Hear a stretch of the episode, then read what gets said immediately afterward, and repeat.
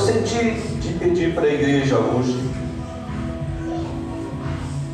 para que você não deixe de trazer a sua Bíblia, quer seja no celular ou livro físico, não importa, mas esteja em todo tempo com sua Bíblia nas mãos.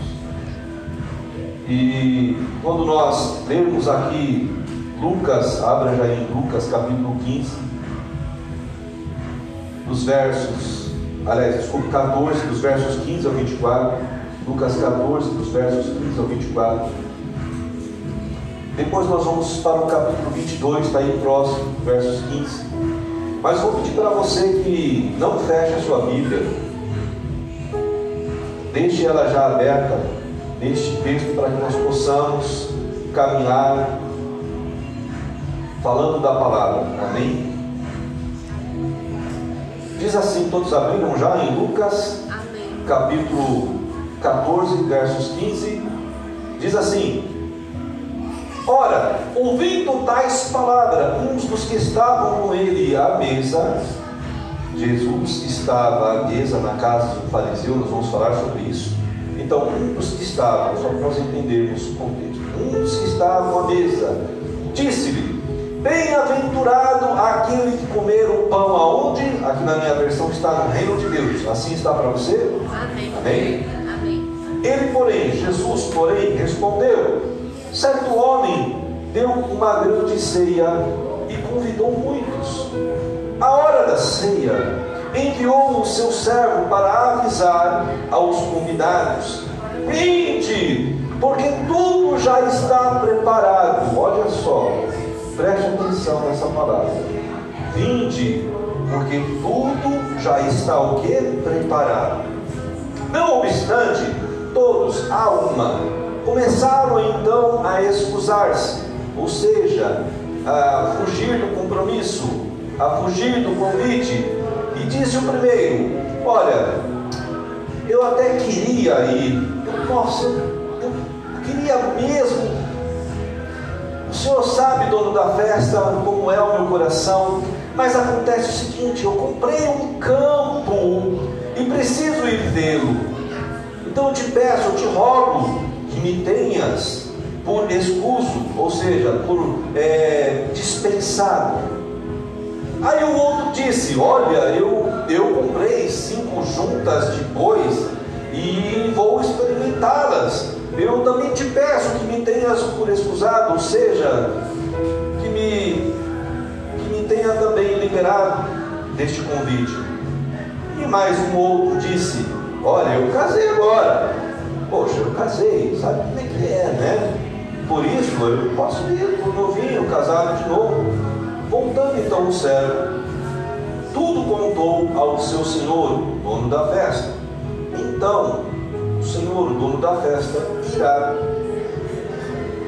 O dono da casa disse ao seu servo: Sai depressa para as ruas e becos da cidade e traze então aqui os pobres, os aleijados, os cegos e os coxos. Depois lhe disse o servo: Senhor, feito está como mandaste e ainda há lugar, ou seja, olha, tem cadeira sobrando ainda, eu peguei todo mundo. E aí o Senhor então responde ao servo: saí pelos caminhos e atalhos, e obriga todos a entrar, para que fique cheia a minha casa. Porque vos declaro que nenhum daqueles homens que foram convidados provará a minha ceia. Caminha comigo aí, podem se assentar. Caminha comigo aí para o capítulo 22. Eu vou ler aqui na versão King James atualizada, capítulo 22, versos 15. Diz assim: Então ele lhes revelou: Tenho desejado ansiosamente comer convosco esta Páscoa. Era a última Páscoa de Jesus com seus discípulos tenho desejado ansiosamente comer convosco esta Páscoa, antes da hora o quê? do meu sofrimento. É isso que está para você aí? Amém? Louvado seja Deus então por mais uma oportunidade que nós temos em nosso culto da família. Amém? Amém. Nós estamos hoje trabalhando com um tema muito importante, o desejo de Deus. E a igreja eleita, por muitas ministrações, nós recebemos o entendimento, o ensinamento da parte do Senhor, que tanto o desejo quanto a ansiedade são sentimentos que são naturais, no entanto, quando eles são vividos de uma forma muito intensa, de uma forma descontrolada. Porque o que é a ansiedade? A ansiedade é exatamente um desejo potencializado. Ou seja, eu, eu pretendo comprar um carro. Estava falando com o Ricardo sobre isso. Pretendo comprar um carro. Ah, mas eu tenho que fazer um planejamento, eu tenho que fazer um projeto de compra para esse carro, preciso me programar. Aí eu começo então a programar, eu tenho um desejo. Aí eu começo a ver que eu, eu estou cada vez mais desejando aquele carro, que eu estou me programando, mas cada vez mais eu desejo aquele carro. Aí isso se torna uma ansiedade. A ansiedade é um desejo potencializado. E o que acontece? Nenhum problema nisso. Você pode ter ansiedade. A questão da ansiedade é que ela tem que estar controlada, ela precisa estar diante do controle, controle do seu espírito. Ou seja, o seu espírito falando no seu coração, ó, olha, aquilo que você quer é bom, você precisa, você pode, mas toma cuidado, espera o tempo certo. Quando a ansiedade se torna já algo também potencializado, ela se torna algo perigoso porque ela pode se tornar até um trauma. Por conta do quê? Por conta da demora. Eu tenho um projeto, eu tenho um tempo programado para comprar este carro, mas ele não chega e eu fico, caramba. Hum, o meu vizinho comprou um carro, o meu irmão comprou um carro, o irmão da igreja, aquele filho da jumenta de alguns falam assim, né, para desprezar o outro, né? aquele rapaz que não vale nada, aquela pessoa comprou um carro que queria, eu não consigo comprar um carro. Então, muitas vezes o carro ou aquele algo pode ser um curso, pode ser um trabalho, está demorando. Então, essa ansiedade muitas vezes se torna um trauma porque você não consegue esperar. Agora, muitas vezes você recebe aquele algo, você fez um planejamento, você se programou, e quando você então recebe aquele algo, aquele algo não é o que você esperava. Aí você fala, puxa vida, eu me esforcei tanto, eu me programei tanto, eu projetei tanto e agora eu tenho, mas não é aquilo que eu esperava. Então as pessoas se decepcionam, se frustram por conta de uma ansiedade que ela não está controlada, uma ansiedade em que o espírito perdeu o controle da alma, então causa traumas. Amados, ser ansioso não é errado. Nós vamos ter aqui, à luz da palavra, que o próprio Deus tem desejo e é ansioso também. Agora, nós já fomos ministrados que Deus possui então essa expectativa, um desejo diante de toda a sua criação. Agora, Deus em nenhum momento ele vai sofrer por conta da ansiedade dele, assim como nós. Deus, Ele é o Criador, ou seja, Ele está acima de uma expectativa, Ele está acima do desejo, mas Ele tem sentimentos. O Espírito Santo é a parte, vamos colocar assim, de Deus, onde os, as emoções de Deus são, vamos colocar, manifestam para nossas vidas.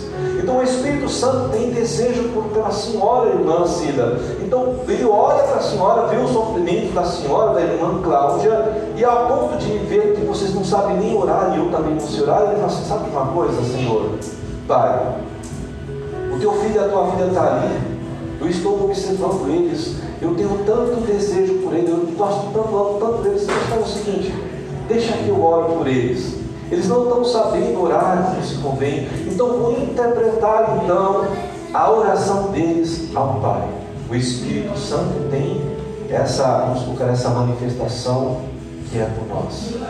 Agora, o Espírito Santo, ele coloca em Deus é, o propósito de um desejo, de um anseio muito grande por nossas vidas. E nele, em Deus, não há maldade, só há bondade. Dentro desta expectativa boa, dentro desse desejo que Deus tem por nós, dessa boa expectativa, nós vemos que Deus, lá através do profeta Ezequiel, nos mostra o seu amor. Abra aí então, se você puder, deixa marcado aí Lucas 14, não sai não.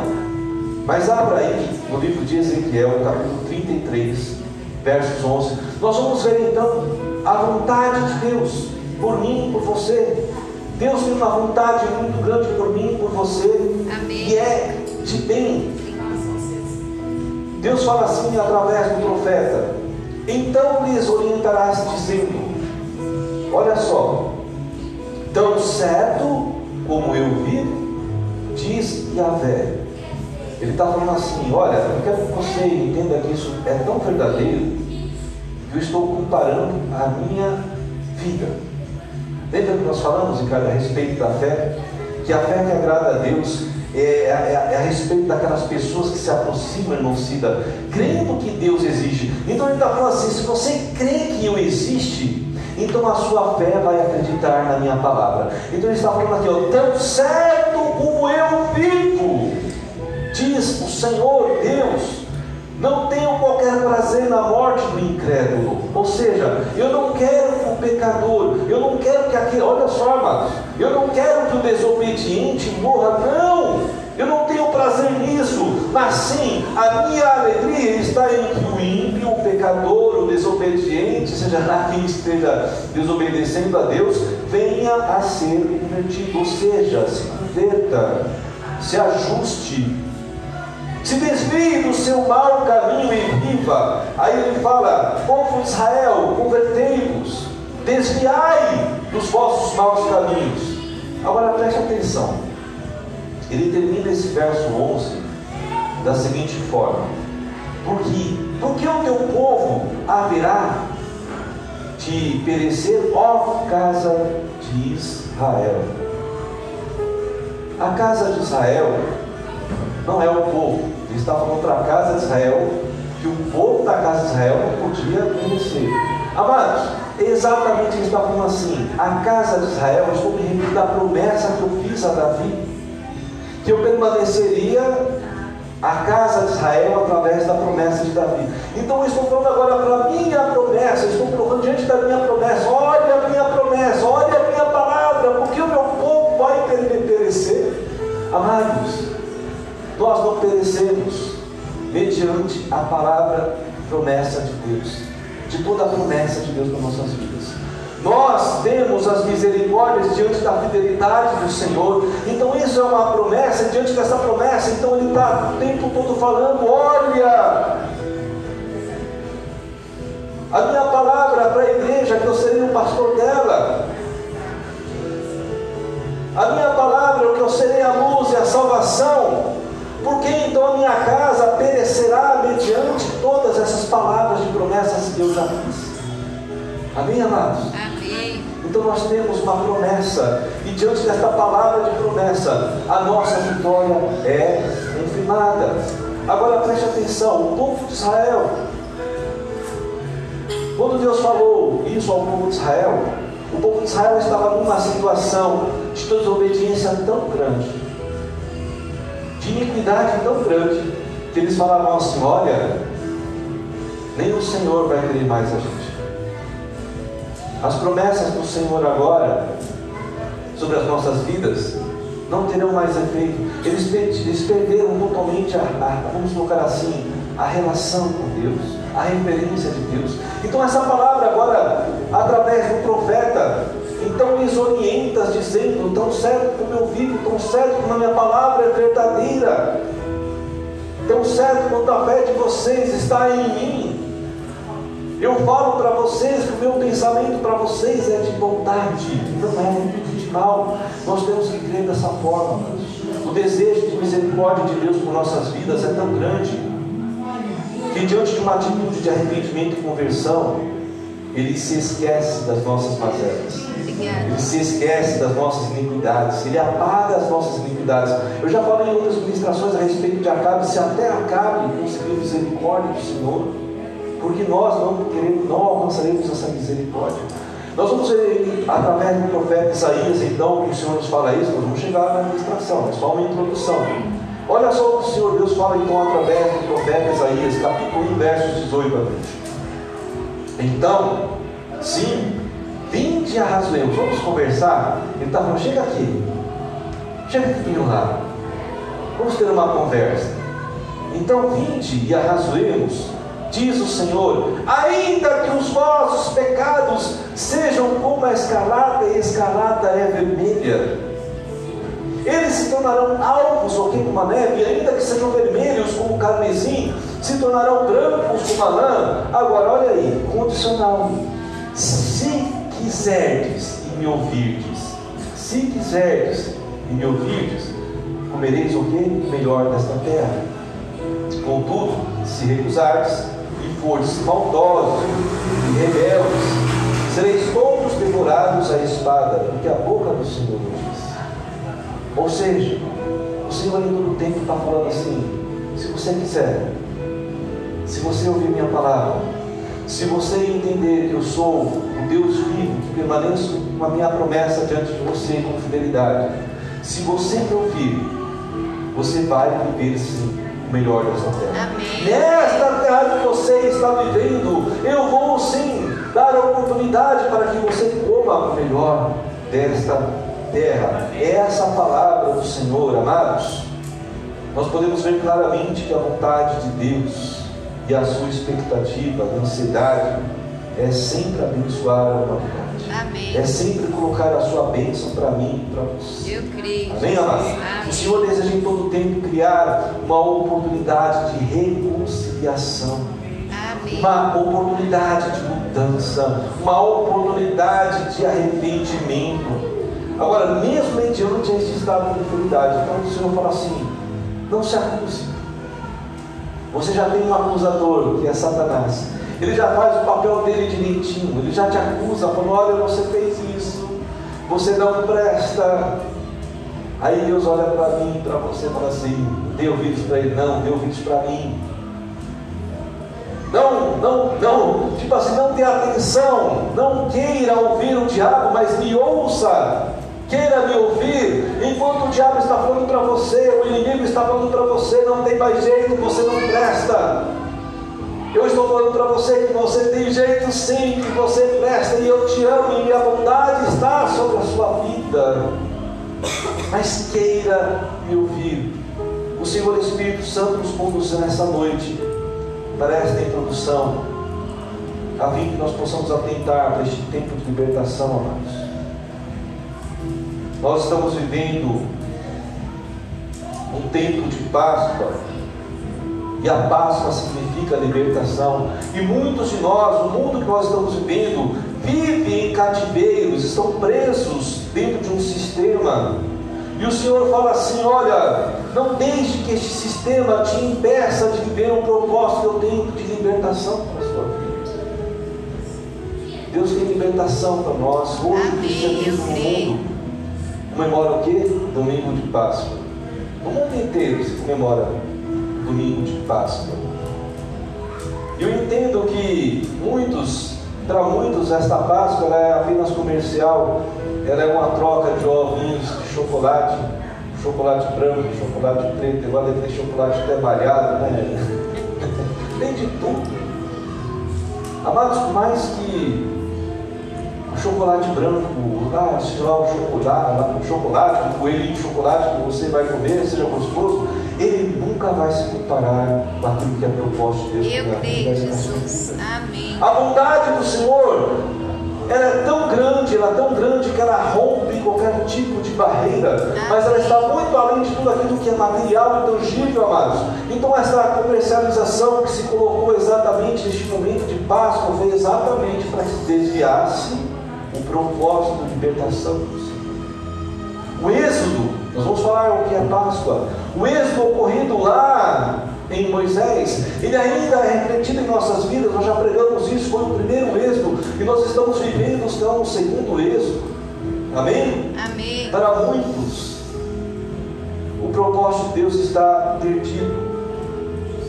Agora, amados, nós já fomos ministrados que a Páscoa teve essa origem lá na saída do povo de Israel do Egito.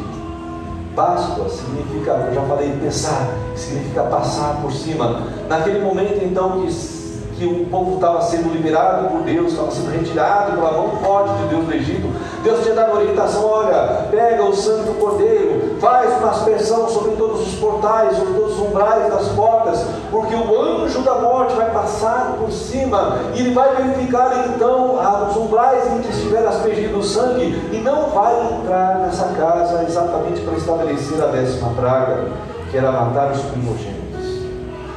Então, o pensar, passar, é o passar por cima, é uma festa judaica que é comemorada ainda hoje.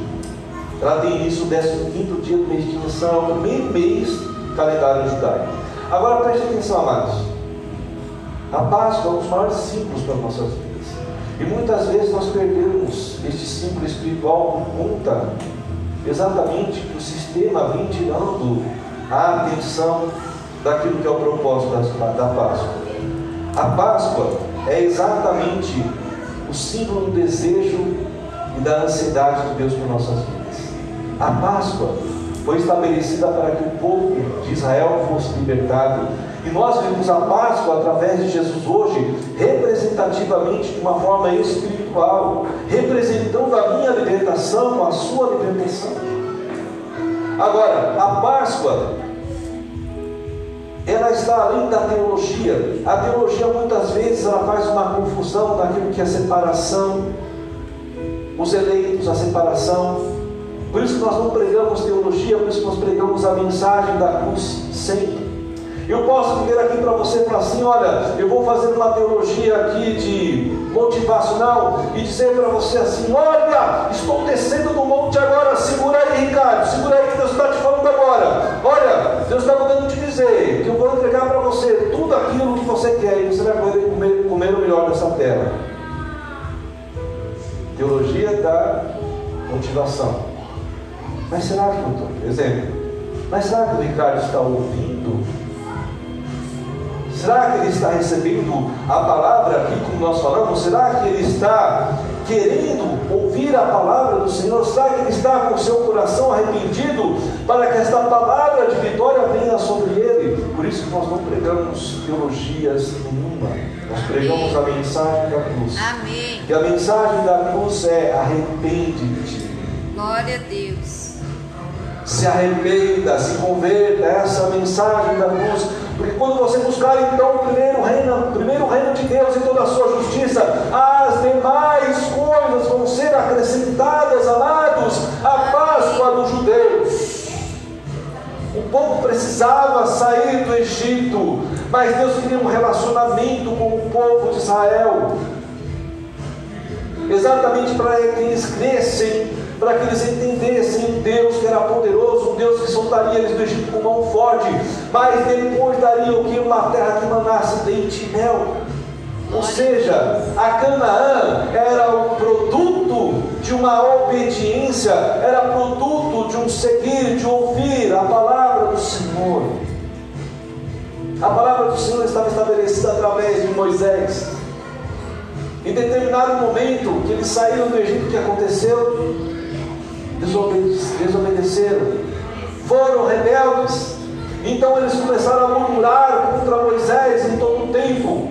E aquele momento então se estabeleceu o que? O bloqueio da promessa do Senhor. Toda aquela geração, toda aquela primeira geração do povo de Israel não puderam entrar na Canaã.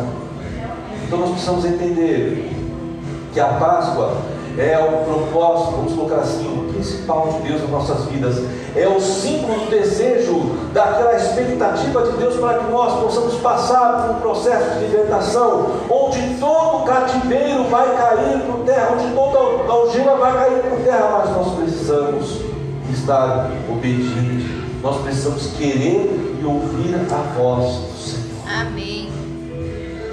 O Senhor está falando nessa Páscoa. O Senhor tem expectativa na minha vida e na sua vida, amados. Será que nós estamos ouvindo a voz do Senhor? Ou será que nós estamos como a, primeira geração de Israel que saiu do Egito, pensando ainda nas cebolas do, do Egito? pensando naquilo que ainda faz, debaixo de escravidão, debaixo de chicotada, mas pensando ainda na cebola do Egito. Essa, muitas vezes, é a situação da atual igreja. Ela já foi liberta, ela já tem uma palavra de propósito de, de libertação, de Canaã, de Nova Jerusalém, mas ela ainda continua pensando no cativeiro que ficou lá para trás. Nós devemos, amados, viver a mensagem da cruz. Levante suas mãos assim comigo. Evita fazer isso. Diga assim: Senhor, Senhor, eu quero comer eu quero o comer melhor dessa o terra. melhor dessa terra. Portanto, Portanto, eu te ouvirei. eu te ouvirei. Vamos aplaudir ao Senhor. Amém? Amém. Então receba toda a Páscoa. Nesse ano. Se Jesus não voltar na próxima, se Ele não nos arrebatar de alguma forma, viva todas as Páscoas que vier na sua vida, sempre de uma forma espiritual, entendendo que ela significa a minha libertação, a sua libertação, este segundo êxito que veio através de Jesus. Amém. Agora abra aí de novo aí no verso, no capítulo 14, verso 15.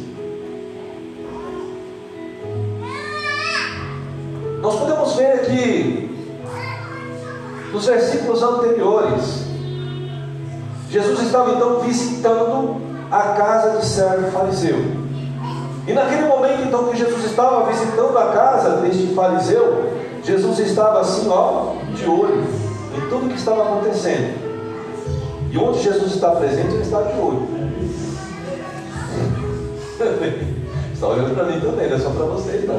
Aonde Jesus está presente, ele está o quê? Observando. E naquele momento então que ele estava observando todas as coisas acontecendo na casa daquele fariseu, ele começa então a elencar sobre atos de justiça, necessidade de atos de justiça, e a palavra fala então no versos 15, certo homem que estava sentado com ele diante dos discípulos também, este homem então fala o seguinte: Bem-aventurado aquele que comer o pão no reino de Deus. Observe que Jesus estava falando sobre atos de justiça. Aquele homem então faz uma afirmação que Jesus não reprova. Pelo contrário, Jesus aceita a afirmação dele. Jesus simplesmente faz um complemento. Olha, você está correto. Mas eu quero te dizer que já há uma grande festa preparada e os convidados já foram e as pessoas já foram convidadas, ou seja, os convites já são realizados, já foram feitos os convites, já foram emitidos os convites, ou seja, já há uma grande festa. O que, que Deus estava falando naquele momento? Olha, este, este pão, esta festa que você fala, esta ceia que você fala, vai ser bem-aventurado quem chegar nela. Entenda que esta festa já está declarada. Você está falando bem-aventurado aquele que comer o pão no reino de Deus. Eu quero que vocês entendam que o convite para esta festa já foi feito. Glória a Deus. Obrigada, Jesus. Amados, preste bem atenção que o Espírito Santo vai falar para mim e para você. Todo convite possui um nome de destinatário. O seu nome já foi escrito neste convite Amém. através do sangue de Cristo derramado na cruz. Obrigada. Eu vou repetir, amados. Olha, o convite já foi feito, a festa já está preparada, e o seu convite já está no seu nome, e o seu nome foi escrito pelo sangue de Cristo derramado na cruz do Calvário. Glórias a Deus. Amém. Aleluias. Você crê nisso? Eu creio, Jesus. Oh Deus. Amém. Amados, isso é muito importante. A palavra de Jesus era exatamente para trazer uma reflexão importante. Olha, preste atenção no que está acontecendo. Já existe uma grande festa. Esta festa acontecerá no meu reino. E este pão que você tanto anseia comer lá, vai depender se você vai entrar como convidado ou não. Vamos ver então o que João fala. O apóstolo João fala no capítulo 1, dos versos 11 ao 13. Aí Jesus, nós vemos aqui as palavras do apóstolo João falando a respeito de Jesus. E eu poderia muito bem pegar vamos supor, se eu pegasse esse texto aqui de João, do, do, do Evangelho de João, capítulo 1, dos versos 11 ao 13, e colocasse debaixo do texto de Lucas, seria como se fosse um resumo da parábola de Jesus. Olha só o que Jesus, o que João fala. Ele veio para o que era seu, mas os seus não receberam. Mas a todos quantos o receberam, deu-lhes o direito, ou seja, ele deu um convite. Amém. O povo de Israel eram os convidados, mas eles rejeitaram. Mas a nós recebemos um novo convite, nós temos o direito de sermos chamados o quê? Filhos de Deus. Ou seja, aos que creem no seu nome, aos que têm fé, que se aproximam de Jesus, que se aproximam de Deus, crendo que Ele existe, os quais não nasceram do sangue, nem da vontade da carne, ou seja, não é para minha vontade, nem da vontade do homem, mas é pela vontade, pela expectativa, pela ansiedade de Deus. Ou seja, Deus promoveu a rejeição do povo de Israel para que eu e você estivéssemos aqui hoje, amados. Amém exatamente para que nós tivéssemos a oportunidade. Então nós estamos aqui hoje dentro aqui desta igreja, que é somente um espaço físico, que possui uma placa lá fora de denominação, mas tudo isso não importa. O que importa é a o propósito dele, que é a vontade, a expectativa dele, do nosso nome estar escrito como convite através do sangue de Cristo.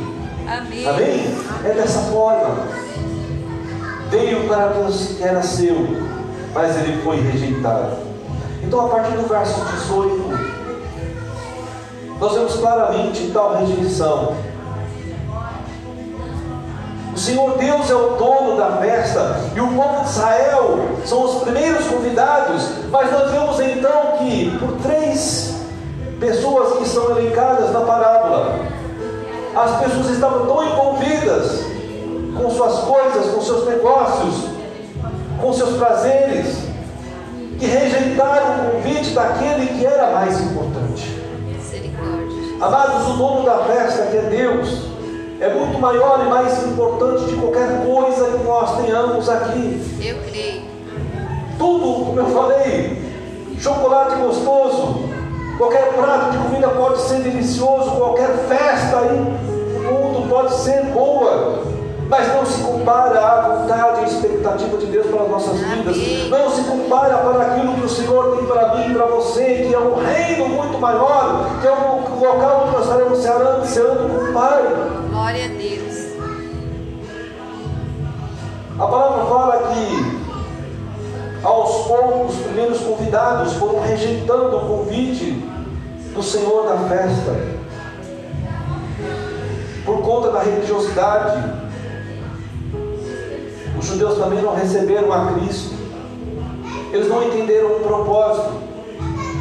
E Jesus foi morto exatamente no momento de Páscoa, já trazendo uma simbologia espiritual exatamente de libertação, de passagem, onde o sangue dele agora estaria sendo proposto passar nos corações, nos umbrais dos corações, para que todo aquele que quisesse ouvir a sua mensagem da cruz não estivesse mais debaixo do anjo da morte. Amém. O anjo da morte representa hoje aqui, representado por Satanás, ele está pairando neste mundo, procurando pessoas que não estão com o sangue de Cristo a prejar, aspejar, aspergir em seus corações, exatamente para roubar, matar e destruir, amados. Então a Páscoa tem um significado muito importante para mim e para você. Nós devemos tomar cuidado se nós não estamos rejeitando de alguma forma a Cristo. Agora observe que Jesus aponta, a partir dos versos 21 a 23, que o dono da festa então envia o seu servo para trazer todas as pessoas que se encontravam pelas ruas. Essas pessoas estão perdidas nas ruas significam aquelas pessoas que estão fora Vamos colocar do, do, do, do povo judeu, então são gentios, somos nós. Então a palavra de Jesus então agora vem a nós, dando oportunidade para que nós possamos aceitá-lo. Então ele fala que todas as pessoas foram convidadas. Neste convite não há acepção de pessoas, ou seja, a pessoa pode ser aleijada, a pessoa pode ser uma pessoa está lá amargurada, que está rejeitada no mundo, sou eu e você. Ela não faz acepção de pessoas. Essa palavra está agora sendo colocada para nós, para que nós possamos adentrar na festa do dono da festa. Agora preste atenção, que o Espírito Santo diz a mim e a você. Vindo toda essa rejeição do povo de Israel, nós muitas vezes podemos fazer um juízo. Poxa, como assim? Jesus era filho de Deus. Jesus manifestou sinais e maravilhas, sinais, ele curou, ele estava ali curando os cegos, dando vista aos cegos, fazendo que os surdos ouvissem, os aleijados andassem, os leprosos fossem curados. Como é que este povo de Israel pôde então rejeitar ao Filho de Deus, que já estava prometido pelo próprio Moisés e todos os profetas? Como é que isso aconteceu? Amados, olhemos para nós. Muitas vezes nós não somos semelhantes, nós somos iguais. Não é nem semelhantes, nós somos iguais ao povo Israel. Jesus continua falando. Jesus continua manifestando, o Espírito Santo continua presente. E muitas vezes nós temos preguiça de ler a palavra, nós temos preguiça de orar, nós temos preguiça de, de separar um tempo de oração, de leitura da palavra, um tempo de adoração. Mas é tão fácil participar de uma festa. É tão fácil passar duas horas no estádio, num jogo de futebol, é tão fácil estar numa confraternização de fim de ano da, da empresa. Não estou falando que isso é pecado, minha amados. Eu estou falando, falando que é fácil. Mas quando se fala de separação, quando se fala de eleição, quando se fala de saída, quando se fala de êxodo do Egito, se torna uma coisa muito difícil. E muitas vezes nós somos iguaizinhos ao povo de Israel, ou de uma forma religiosa, ou de uma forma pela desobediência, ou por conta do pecado. Nós estamos também rejeitando ao Mestre da mesma forma. Ele continua falando, e ele continua dizendo a mesma palavra que falou ao profeta: Olha, se você me ouvir, se você quiser, mas se você também me ouvir, eu estou pronto a fazer a minha bondade pela sua vida. Eu, eu anseio por isso. Eu tenho expectativa que você viva a minha vontade. Eu tenho expectativa de o melhor nessa terra. Obrigada, Jesus. Eu quero que você tenha a oportunidade das melhores coisas, mas busque primeiramente o meu reino e a sua justiça. Não inventa Entenda que a prioridade é estar ouvindo, que o propósito é esse, e o propósito está além da necessidade. Amém. Qual o que está a prioridade na sua vida? O propósito de Deus ou a sua necessidade? O Espírito Santo está falando para mim e para você, tempo de Páscoa. É tempo de nós estarmos com o sangue de Cristo nas, nos umbrais dos nossos corações, para que nós possamos ser vistos como igreja eleita. Vejamos que a palavra, a parábola que o Senhor Jesus termina, ele termina no verso 24, dando uma dupla exortação, amados. Essa parábola ele termina da seguinte forma: porque vos declaro que nenhum daqueles homens que foram convidados, ou seja, aqueles que rejeitaram o convite inicialmente, provarão a minha ceia, ou seja, entrarão no reino de Deus. Essa palavra, irmãos, é uma resposta para o versículo 15, Quando aquele homem então se coloca na frente do Senhor e fala: ó, Bendito, bem-aventurado é aquele que comer do pão no reino. O Senhor está falando agora no verso 24: Olha, preste atenção, que esta festa que eu falei para você, que já está declarada aberta, que esta festa que já está proposta, que já está acontecendo, já existe convites, é, vamos colocar assim, disparados aí, aqueles que rejeitarem este convite, não poderão comer do pão. A palavra do Senhor é dura. Como você e eu estamos passando a Páscoa de 2022? Será que o sangue de Cristo está aspergido nos umbrais dos nossos corações? Será que o Espírito Santo vê em minha vida e na sua vida identificação de igreja eleita, de convidado que está aceitando o convite para a grande festa no reino de Deus? Eu gostaria de retomar agora, vá lá para Lucas 22, versos 15, nosso verso áudio. Eu acho que eu nem pulei o verso agora nessa ministração. Não, falei? Mas acho que não falei o desejo, né? O tema da ministração. O nosso verso áudio diz assim, versos 15. Então ele lhes revelou, Jesus, tenho desejo, tenho desejado ansiosamente comer convosco esta Páscoa antes da hora do meu sofrimento. Olha só, é as palavras de Jesus. Ele não só teve um desejo, eu desejo ansiosamente.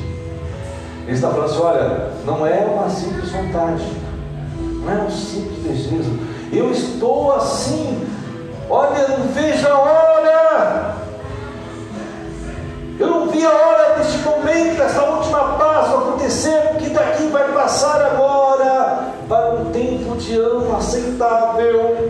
Olha aí. Jesus. Amém, amados? Amém. Entende que Deus está falando sobre o tempo ano aceitável na nossa igreja? Eu creio. Eu creio que o Espírito Santo se revela de diversas formas para muitas igrejas, mas para a nossa igreja aqui ele está falando a respeito de um tempo novo, uma novidade de vida. Então aqui Jesus está falando assim, é neste momento agora de Páscoa, eu estou ansiando para este momento, porque vai ser estabelecido neste exato momento o que?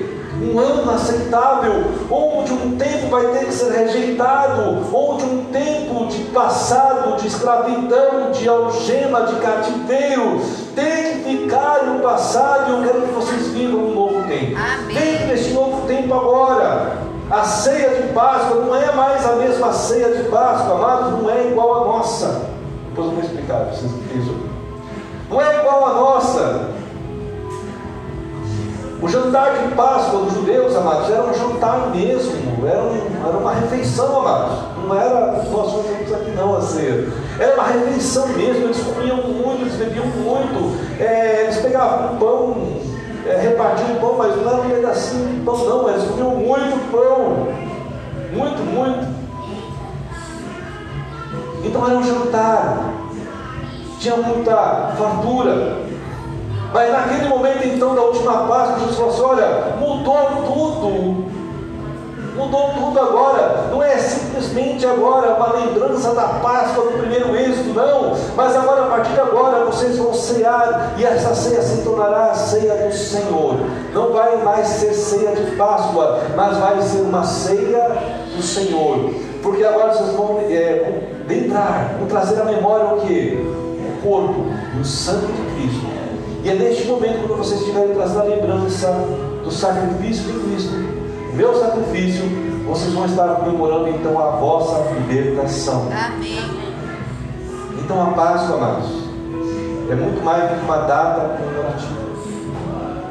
A data da Páscoa é uma figura espiritual, um simbolismo espiritual da minha libertação, Amém. da minha eleição, da sua eleição, do seu chamado. Amém. É um simbolismo espiritual da vontade de Deus, da expectativa de Deus sobre a sua vida, para que um dia Ele esteja contigo lá no reino. Glória a Deus. Eu creio. Amém? Amém. O convite já foi preparado. E o convite já possui o seu nome, já possui o meu nome. O sangue do Cordeiro derramado na cruz foi escrito os nossos nomes. Como você está passando essa Páscoa de 2022? Será que você é visto por Deus como aquele que rejeita o convite? Ou como aquele que aceita o convite? Vejamos o que Deus fala, o Espírito Santo nos fala também no livro de Tito, capítulo 2, versos 11. Nosso irmão Tito fala assim: Porquanto a graça de Deus se manifestou salvadora para todas as pessoas. A graça de Jesus, ela é manifestada através do sacrifício de Cristo na cruz do Calvário. Amém. Ela é salvadora, ela tem poder de libertação. Agora nós devemos rejeitar todos os convites deste mundo para que esta graça salvadora seja manifesta como propósito de Deus na minha vida e na sua vida. Amém, amados? Amém. Os fascínios deste mundo estão desviando as pessoas da grande festa. Nós temos aqui um exemplo aqui agora. Fascínio. Bebida, provavelmente tem droga, também música, prostituição pode estar rolando, muita coisa ali. Fascínios do mundo é a carne falando: olha, me tenha como prioridade na sua vida. Mas para quem entende, para quem ouve, para quem quer receber a voz de Deus, existe uma comida que é o melhor desta terra, Amém. Eu recebo. da minha, Jesus. da minha vida e da sua vida. Amém, amado? Amém. Vamos